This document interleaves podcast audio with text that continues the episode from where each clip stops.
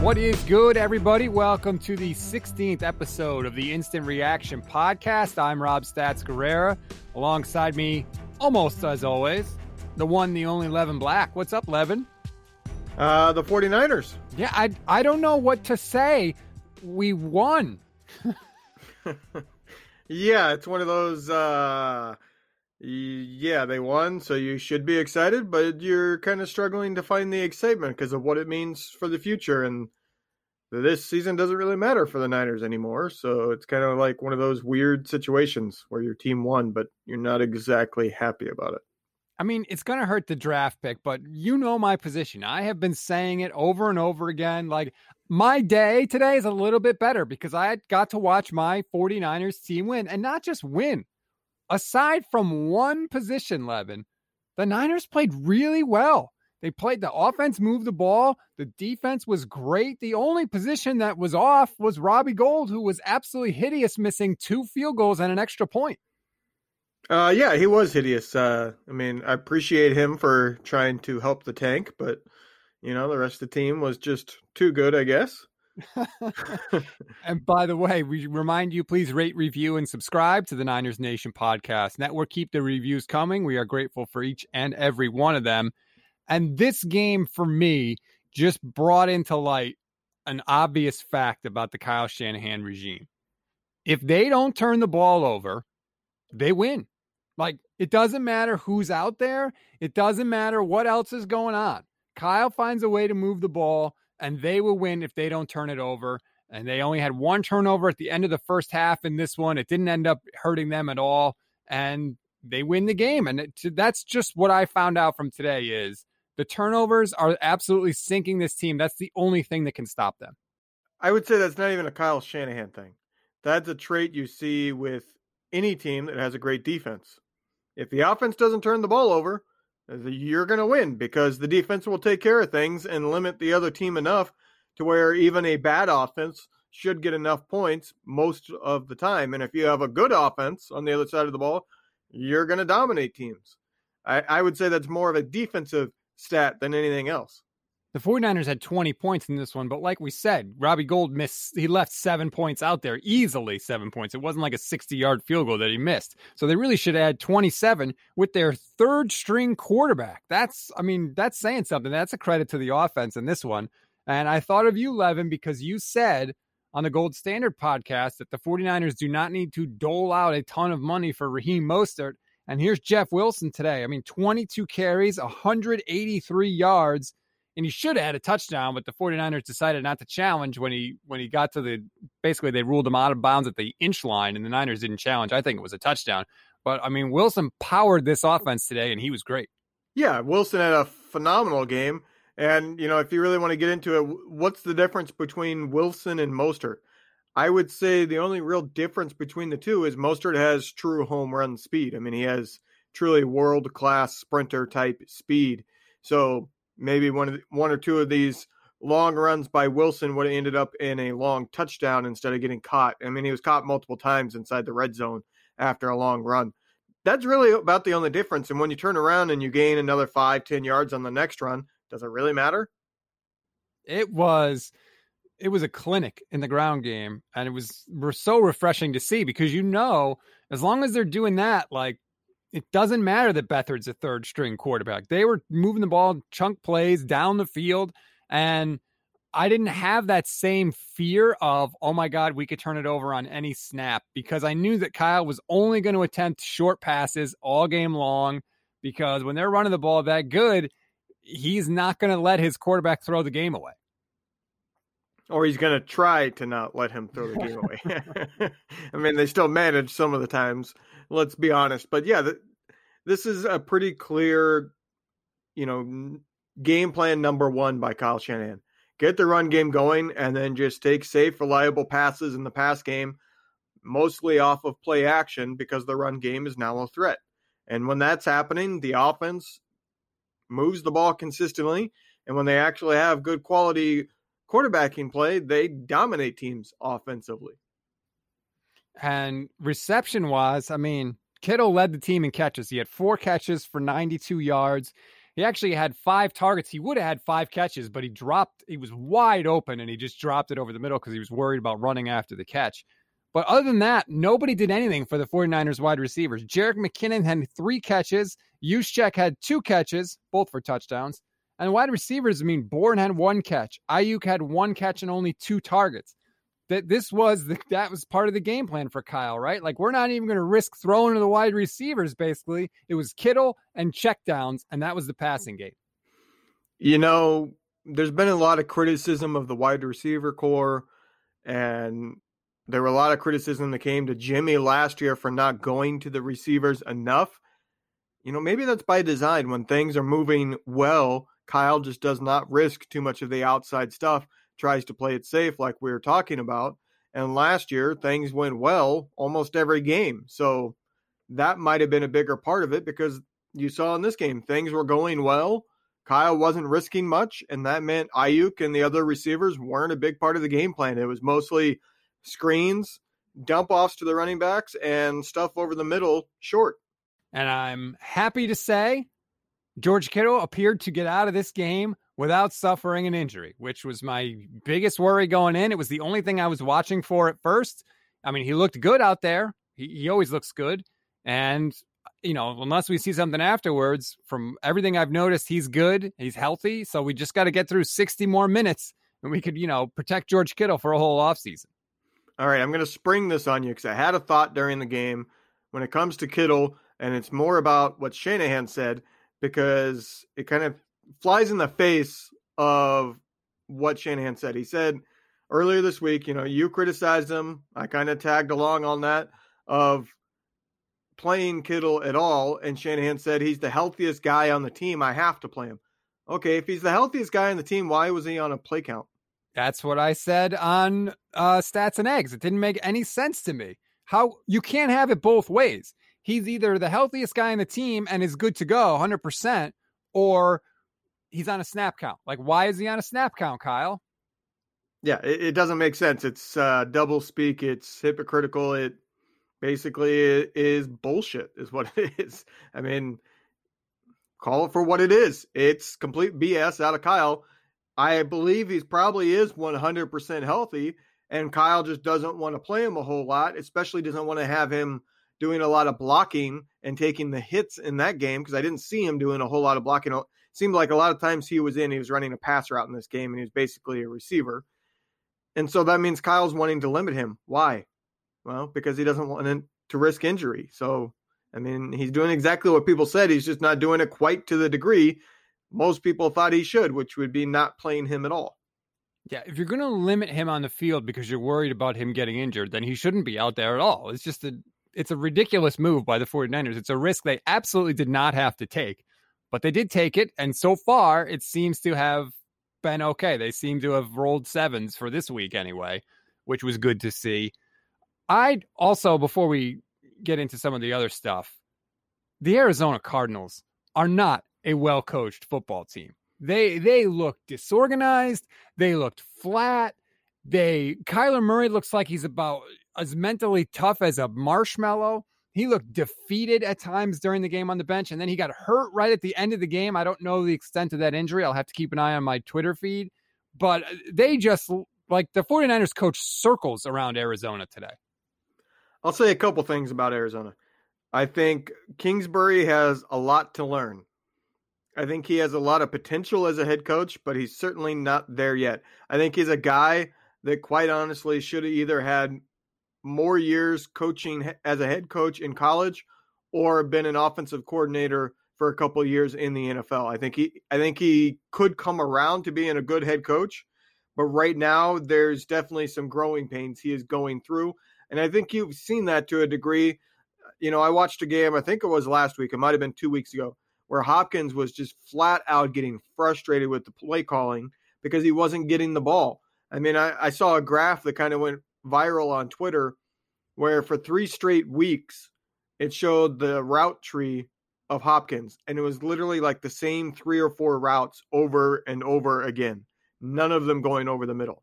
And that to me is an inexperienced coach who doesn't know that in the NFL it's the star player that makes an offense and not the play calling. Whereas in college, it's very much the system and the play calling that will make an offense. In my opinion, you need the star players to make things happen in the NFL. The other thing about Arizona, I will say, I was having the thought throughout this game that Kyler Murray, to me, comes off as a Cam Newton guy. In and I mean this in this sense, he's a phenomenal quarterback as long as he can run. The moment he's not able to be a true dy- dynamite runner again anymore, he becomes an average quarterback really quickly. He's one of those guys that I think is going to probably have a pretty good career for six or seven years, and then he's just going to kind of fall off the face of the earth and go from being really good to average really quickly because it's really the running that makes him special. His passing is not very special. And he ran the ball eight times for 75 yards today. When he ran it, he was effective. Um, he had a couple of nice scrambles, but they just didn't seem to do that enough. He threw the ball 50 times in this game and he only averaged 4.9 yards per attempt. Like that is really bad. And he can throw a good ball too. I think he's a I think he's got a great arm, but you're right. When he's not running, he is not the same guy. And the reason they beat the 49ers in week 1 is because he ran, which which I wanted to bring something up to you, Levin, because uh, I don't know. Did you watch the Scouts broadcast on Amazon Prime, or did you just watch the regular announcers with uh, Catalon and uh, James Lofton? Uh, just the regular one. I didn't realize okay. there was another one. Yeah, there was like so there was like multiple options you could choose from, which was a cool idea. So they had like Daniel Jeremiah and Bucky Brooks were doing one of the that was like the scout feed. So that I I watched that for the second half because I wanted to try one for one half and that one for the second half.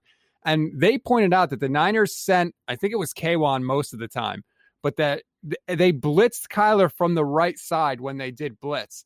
And so he had to roll left to avoid the blitz, which he was way less effective. I wonder if they've sort of cracked the code on Kyler now, and you'll start to see that like they've got a handle on him.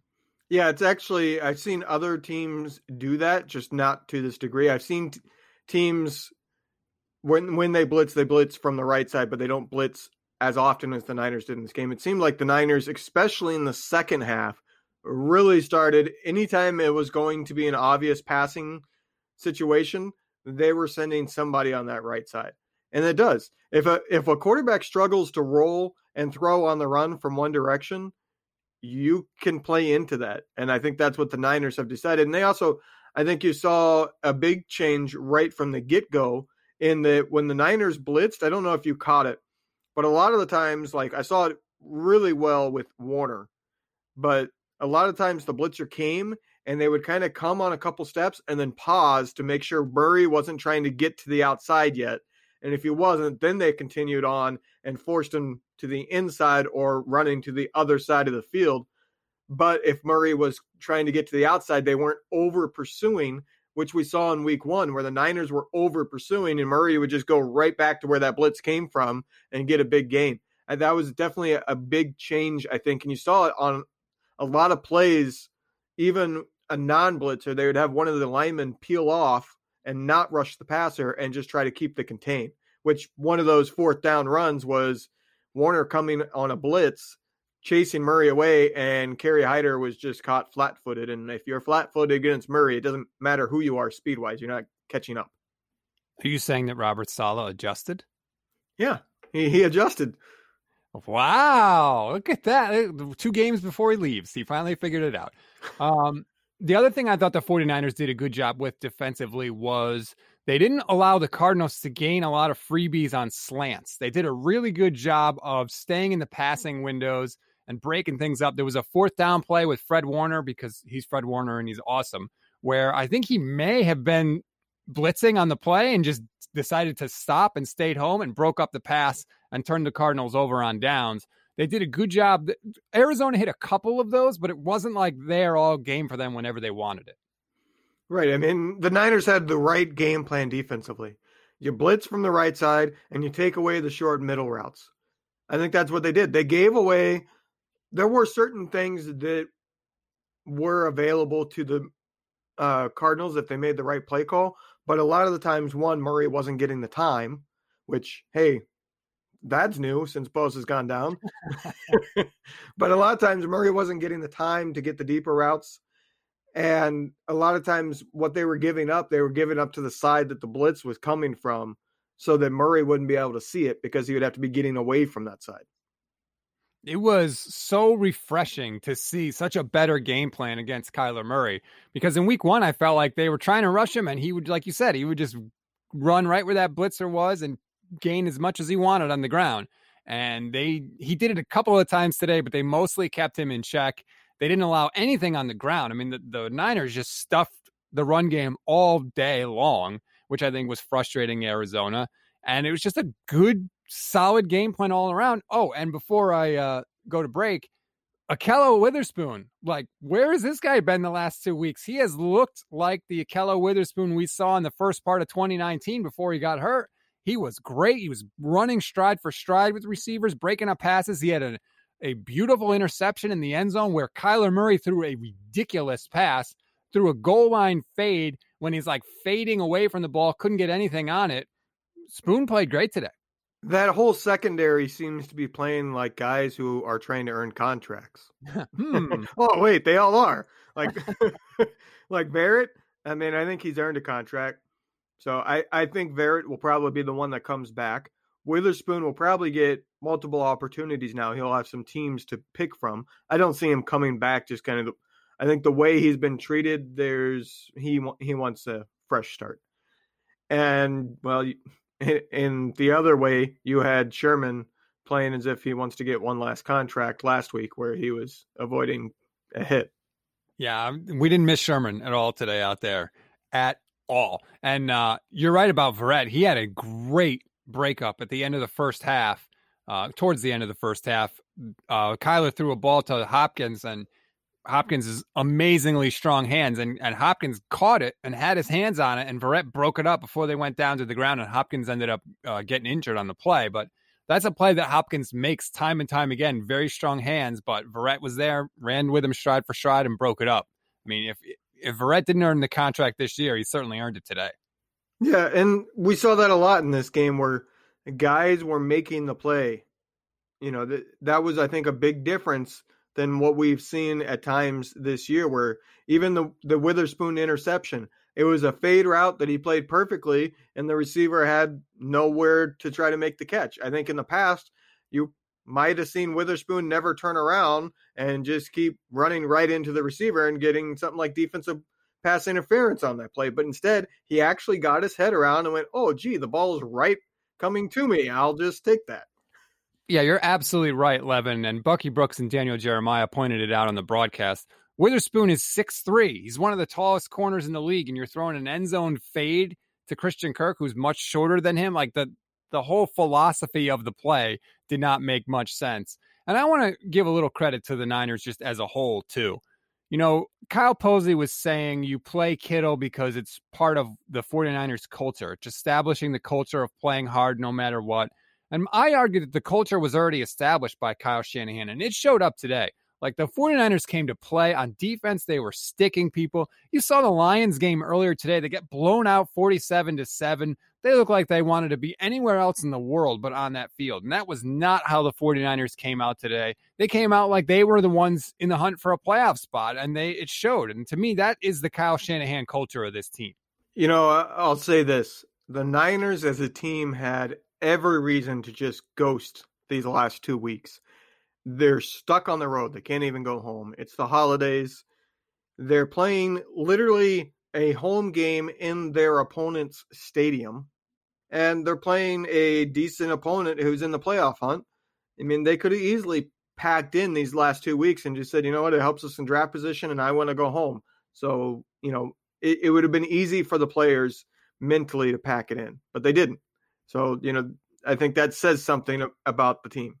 So, all around a nice win for the 49ers. It's nice to not be in a, a, angry, cranky mood after after a game for a change for the first time in a while. Let's take a break. When we come back, we'll react to some of the post game quotes. I saw Kyle had a couple of good ones about Witherspoon. Uh, Fred Warner talked as well, so we'll react to that after the break. Welcome back to the instant reaction. Yeah, hold on, hold on. Before you went to break, you said something I have to respond to. You know, you said it's nice to not be in an angry, cranky mood after a game. Well, Niner Nate probably is in a angry, cranky mood right now because the Niners are out when it comes to Zach Wilson. So See, I just had to interject there that not everybody in this network is you know, all happy. You're right about that. He was cranky on Twitter with his gifts. Oh, the 49ers have no chance of Wilson. First of all, I don't buy that. They were probably going to have to trade up to get him anyway, and they're going to have to trade up now. Like, what? Okay, so we have to throw in a fifth round draft pick? Like, what are we talking about here? If they want him, they can still get him. I mean, technically, they could give up enough to get him. I think the Niners are going. I think if the Niners were outside of the top 10, they had virtually no shot because the cost was going to be extreme. I mean, the example that we talked about in our Gold Standard podcast was coming from the number eight spot. And even that had a majority of fans saying they wouldn't do it. So, I mean, if they're outside the top 10, the chances of trading all the way up to two are astronomical. I'm not even sure. Has anybody ever gotten up to number one or two from that low in a draft spot? At least not in recent history. Well, do they have to get up to number two, though? I mean, so right now, uh, Eric Branch tweeted the Niners moved from 12 to 15, which is literally right now, Saturday night when we're recording this. So that could change depending on what happens tomorrow. But they're at 15. But do they have to go up to two? I mean, are we sure Zach Wilson's going to be the second quarterback taken at the number two spot? No, there is a chance that Fields or whoever still goes number two, and you're sitting in the four, five, six range with Zach Wilson and Trey Lance still sitting on the board and having an opportunity to move up there, which the cost would be lower. I mean, when you're talking about the top five picks, the cost to get that pick goes now down astronomically with every single pick. I mean, you, you get outside kind of the top 10 and, you know, getting to 10 or 11, not a big difference. But inside the top five, it's a huge difference. And there is a chance that Zach Wilson or Fields, for that matter, ends up falling and you're sitting there in the middle of the top 10 with a chance. Sorry, Niner Nate. I know you wanted to lose a million times because you think that Zach Wilson is, you know, the second coming of Joe Montana. I mean, Uh, we're going a little nuts here for Zach Wilson. Like, we have no idea if this guy can play. No idea. I do not care if he made great throws at BYU. Like, you know how many quarterbacks that stunk in the NFL made really good throws in college? Like, we have no clue. Stop acting like the world is falling because you might not be able to get Zach Wilson. I can't wait for Niner Nation pod this week. like, he's going to be mad. He is going to be mad. I'm sure you, you need to play this audio of what you just said to him during that pod. I will. I will. Like, I'm tired of it, man. Akash has been tweeting about how good he is. Now, Akash is not openly rooting for the team to lose like Niner Nate, but like we have no freaking clue, none whatsoever. Like no one thought Justin Herbert was going to be as good as he is. He's awesome. Like we don't know. So stop acting like everything is terrible. If the Niners trade for Stafford or Dak somehow and they're ripping it up next season, are we going to be mad because we don't have Zach Wilson? No. You know, it's funny you bring up Akash because he tweeted something about the Niners and the quarterbacks, and I responded to it where I basically agreed. I, I think the Niners are going to have a pretty clear philosophy going into this offseason. They're not going to be cutting Jimmy right off the bat. They're going to be keeping him as the backup plan, the fallback plan. They're going to go after the, the couple of vets that could be out there that they like. It might only be Stafford that they like that could be on the market. But whatever vets are on the market that they like, they're going to pursue. If they get one of them, great. They'll move on from Jimmy, either getting him to agree to a trade or letting him go. If they don't get one, then it turns to the draft. If they get into the draft and one of the quarterbacks they truly love is there, whether they trade up to get him or they just let the you know pieces fall to them and end up getting a quarterback they really like, great. They then deal with Jimmy. If neither one of those pan out, they don't get a vet, they don't get the draft pick, then I think they're going to roll into next season with Jimmy still their quarterback. Oh man, I know it's an instant react spot, but I was I said that I think during the game to Akash. That, yeah, it, I, I think it's not a foregone cl- conclusion that Jimmy's not the quarterback next year. Basically, Let's get into some of the post game quotes. Here was Shanahan on Kittle after the game. Everyone on the field sees what he means to us. And he added how much of a difference it makes having Kittle and Jimmy G at practices and how they bring a special energy with him. Like, uh, I'm sorry. I do not buy into this special energy crap. If Jimmy Garoppolo, like, he has special energy, that's what you say about somebody that doesn't do anything physically really well. Like, he wins, so we have to say something good about him. So we'll say he has a special energy. Like, what the hell does that even mean? Yeah, I think there is something to that that there are people that can rally others. And certain players, or if you want to go into the military, certain military leaders, they get that rep and people will just follow them. It gives them something extra when that guy is next to them. I think Kittle has reached that level with the Niners. There's been other examples of other players in the past that were kind of that level. And I would say, you know, if you go to the military route, like I said, you know, somebody like Patton would be a good example. When he was there and he was involved, I think it, it really did give a boost to his troops. But you can't suck and give that boost. Like, you know why George Kittle can give a boost? Because he's really freaking good. Because he hasn't well, yes. played football in like two months, and he comes back and has what four catches for almost hundred yards in this game. Like, you, the good players do that. The, the, if you stink, it doesn't matter what kind of energy you have. Yeah, you're not wrong that if you stink, it doesn't matter what energy you have. But not all great players have that rallying effect and boost to their teammates. That is something special that certain players have. And I would say it's not all that common because I think it takes somebody that's kind of borders on madness with their attitude of just, you know, they're going to run through a brick wall type mentality where they truly will run through a brick wall if it's in their way while they're playing. Like, and Kittle's one of those guys. I'll take Kittle with two to one odds against the brick wall. Shanahan on Witherspoon, uh, uh, Ahkello, quote, the way he's been playing the last two weeks, the way he played today shows a lot about the guy. He said Witherspoon hasn't pouted about losing his job and the amount of work he's put in during the season made the coaching staff believe in him again. That to me, that's a shot at Dante Pettis when I hear Kyle Shanahan say that. That is to me, that's what it is, right? Because Pettis got in the doghouse and pouted and basically shut it down and never recovered. Never recovered is right. I mean, has he done anything for the Giants yet? I don't even know if he's suited up for the Giants. He was on the COVID list for a little while, but I, I don't even know if he's played in a game, which frankly, that was a lot of his career in San Francisco, too. You didn't know if he played or not.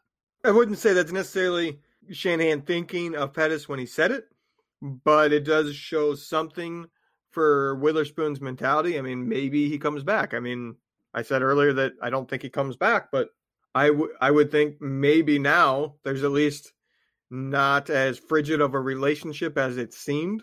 Because when you get benched when you're doing decent, and then you did bad, and then you just get benched and you never get a shot again, you know that could spell Witherspoon wanting a new start. But eh, maybe there's a chance he comes back. Although uh, I would think the leaving of the certain defensive coordinator of this team might want to take him with him.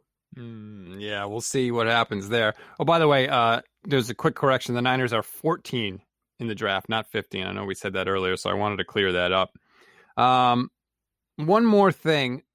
Shanahan on Robbie Gould said, You've got to look at his body of work because here's the thing with Gould. they have to decide before the end of the regular season whether or not they're going to pick up the option in his contract. And the option is not just for one more year, it's for two more years. And he is the second, or would be, the second highest paid kicker in the league behind Justin Tucker of Baltimore. So if you're John Lynch, Levin, and you've got to decide before next week, are you sticking with Gould or are you looking elsewhere? I would be doing my research right now. I mean, kicking is not something that you just want to go, okay, well, we'll bring in some guys and find somebody in training camp. No, there's a reason why the Niners have had this very clear strategy now for as long as I can remember, basically getting back to really the early 2000s, where they find an an aging kicker who's still good, but their team doesn't want to pay him. You know, you, you had Phil Dawson, you had David Akers. Um, I'm forgetting one, and now you have Robbie Gould. You know, you've had basically, I think, almost 16 years of this, and it's been effective. The Niners have had really good kicking pretty much nonstop. I mean, the Wade Richey years are oh. well behind them. At Jose point. Cortez. yeah, exactly. Like that's the nightmare that can happen to you when you move on from a kicker. That's the nightmare the Bears went through when they let Gould go. Now, I will say that in just the last couple of years, there seems to be this really big influx of really quality young kickers. You know, there's been a lot of guys coming out of the woodwork that they haven't missed a beat. A lot of the times, your young kickers need a second chance because they come out for whatever reason, nerves, whatever, get to them, and then they get a second chance. But maybe they can find somebody, but I would not be waiting to try to find somebody. If you're going to do it, start looking deep into the draft so that you can maybe take a guy with your last pick, you know, type thing. By the way, I'm just seeing uh, Kliff Kingsbury after the game said Kyler Murray hurt his leg and is being evaluated, which you could tell the Cardinals are still trying to make the playoffs because they're going with the hockey, like lower body injury. That is the least descriptive way that Kliff Kingsbury could have talked about what happened to Kyler Murray. You know, I'm kind of relieved it was his leg because we didn't really get to see much on the broadcast. But I did notice that he got hit like right in his ear hole. Like they probably could have called roughing the passer on that if they really wanted to. Yeah, it would have been kind of one of those borderline calls, but he was hit in his ear hole, so I was kind of worried that he was suffering from like a severe concussion. So I'm actually glad that it's you know, I, I would rather see almost any injury instead of a head injury. I mean, like broken back, yeah, don't want to see that one. But you know what I mean? Like I would rather right. you break your leg than have a severe concussion. No, of course. I mean, you know, getting kind of gruesome here, but uh, they could cut off Kyler Murray's leg and he'd still be, you know, he could still live a long and productive life. If his brain is injured, there's not much you can really do for that. So I agree, you know, glad it's not a concussion or anything like that, but we'll see what happens with him going forward. But Uh, like I'm happy today. Like I'm sorry guys, I know you want the draft pick. I am happy today. The 49ers players seemed happy after the game. Dre Greenlaw said, you know, we weren't really looking to play spoiler. We just wanted to fix our sort of mistakes. And at least for one week, they did. And it was nice to see. You know, I kind of fall in the middle of this. I want what's best for the Niners, which means a better draft pick. But I also enjoy watching them win, and I tend to be grumpy when they don't, even when the game doesn't really mean anything. So I'm kind of like, if the Niners lost this, I would have been eh. If the Niners won this like they did, I'm kind of eh. Like that, I'm I'm in between. Like I see pluses and minuses on both sides. Put it that way. You really don't want them to beat the Seahawks next week. Like you want, uh, you're not going to be happier if they beat the Seahawks. Like I will love it if they beat the Seahawks in Week 17.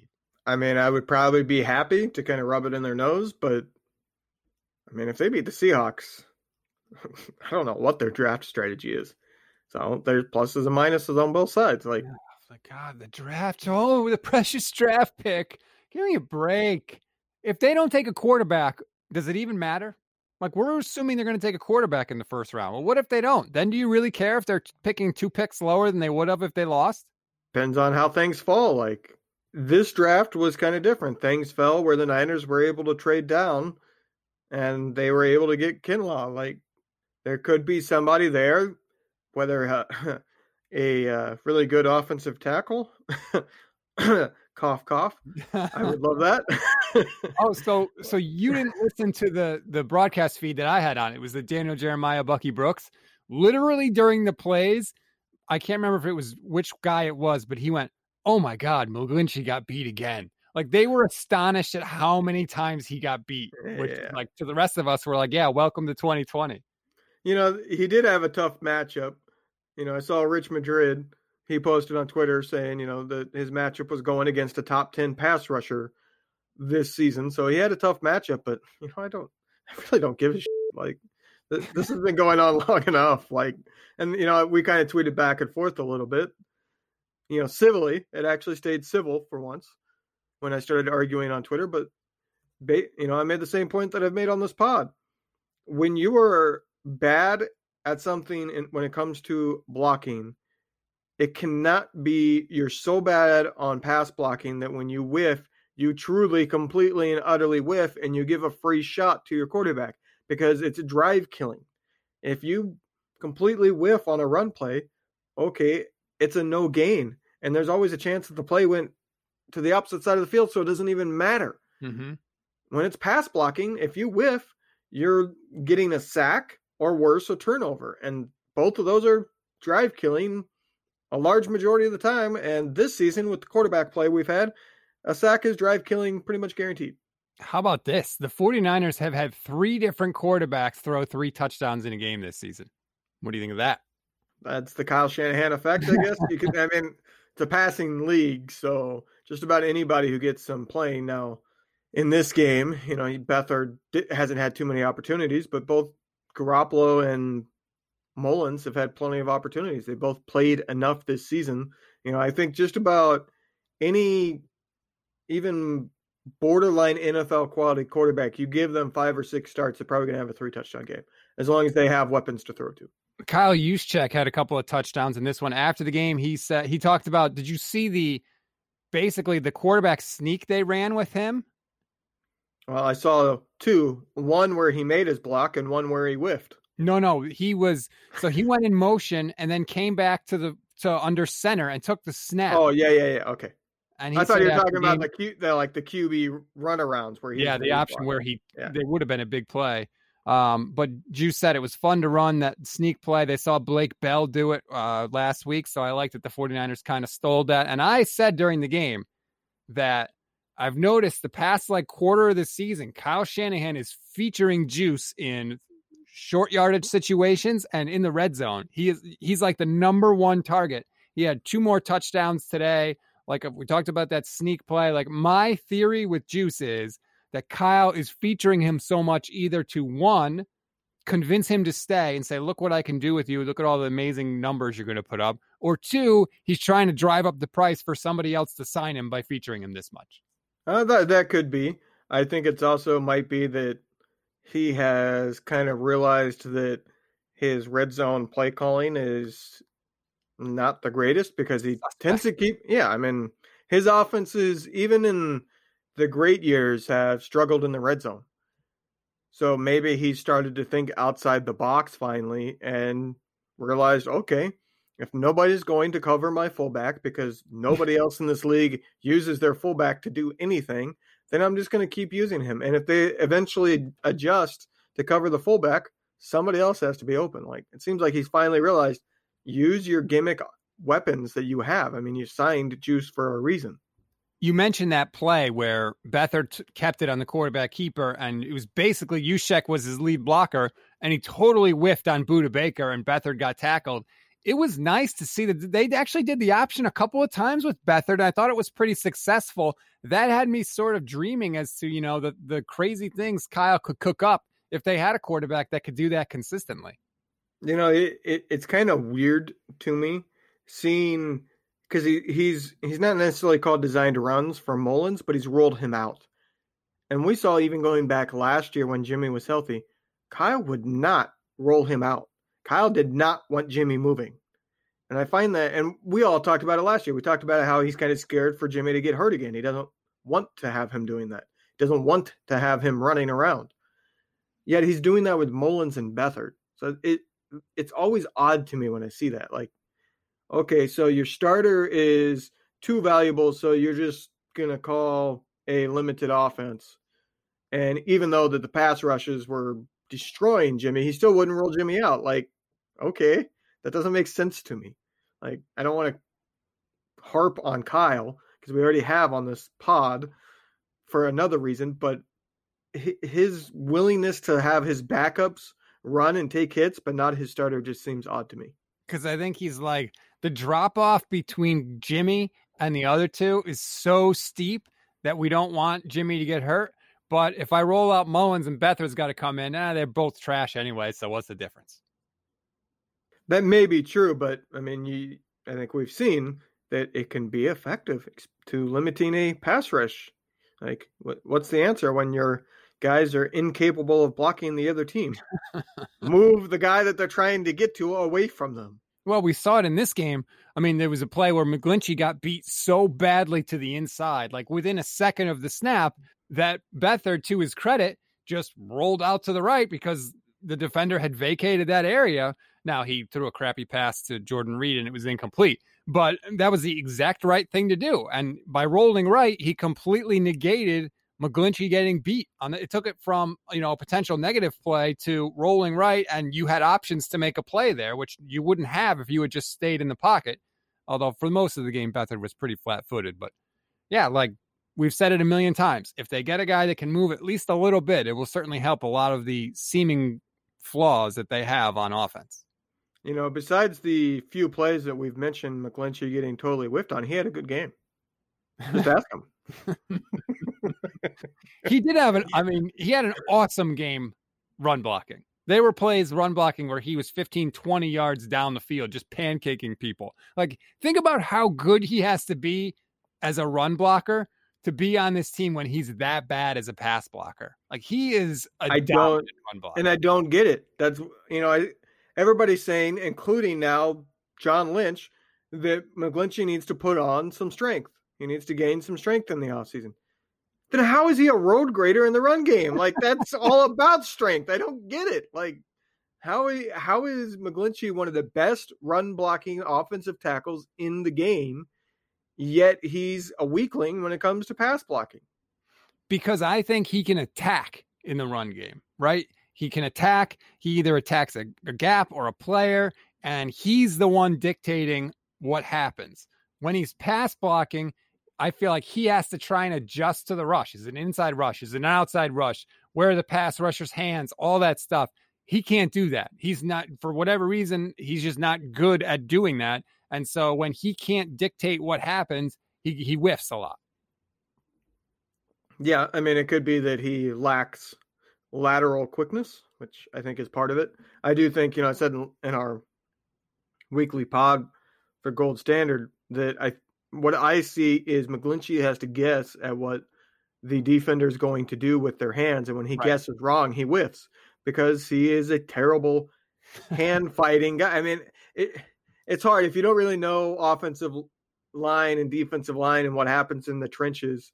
It, it, it's kind of hard to describe, but literally, hand placement is the biggest battle in the trenches getting your hands on the other guy and winning that battle allows you to move that other guy where you want. And whoever wins that battle typically wins the overall battle and gets to do what they want, whether blowing up a play defensively or just not allowing the guy to do anything if you're the offensive tackle. And McGlinchey seems to have to guess, and when he guesses wrong, it it's disastrous it was just so funny to hear the announcement. Oh my God, McGlinchey. and 49ers Twitter, everybody that was listening to that stream caught it because I saw the tweet like a zillion times. But hey, 49ers get the win 20 to 12. Congratulations. Sorry for those weeping for the draft pick, but I still think it was a good day. It was a fun day, and I am a happier person because the 49ers won. That's going to do it for the Instant Reaction podcast. Again, please keep your ratings and your reviews coming. We love them. It really does help if you're a listener of this pod, a loyal listener, and you haven't submitted a rating or review, please take 30 seconds and do it. It does help a lot. You can read Levin's rantings on Twitter at LT Black Niners. Anything you want to leave the listeners with, Levin? There's always the fallback plan of Taysom Hill. Oh, God.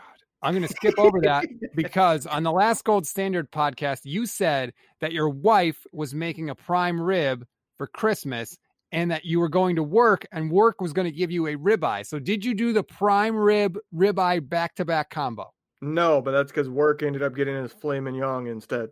Oh,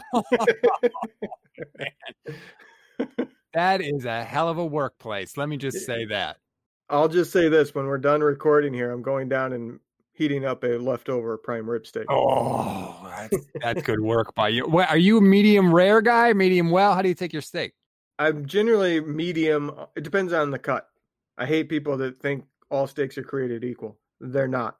A ribeye and a prime rib should be pretty rare. There better be a lot of pink in those. Regular top sirloin, even the filet mignon, there shouldn't. There should be like a little bit of pink is what I like. But yeah, no. People who get steaks well done, or people that like I've had people argue with me. No, all steaks have the same color grade. No, they don't. A ribeye and a prime rib are supposed to look rare when you compare them to a regular steak. That's how they're supposed to be. They're on a different scale. See what we give you? We give you football analysis, and now we're giving you steak analysis. My mother in law is a big, well done. That's how she takes all her steak, which is crazy because my father in law, her husband, loves steak and always has like these great cuts of steak that he makes for us and she always makes him cook one of them well done and i just weep in my in my seat at the dinner table you should get her on this pod so I can tell her she's a flipping idiot. How dare you? How dare you? She's a fine, fine woman. She just is ruining steak far too often. I mean, she did get saddled with a bad son-in-law. So well, guess. amen to that, brother. That's going to do it for the Instant Reaction podcast again. And try to enjoy your week. And we will talk to you next week for one more of the uh, instant reactions in the final game of the regular season.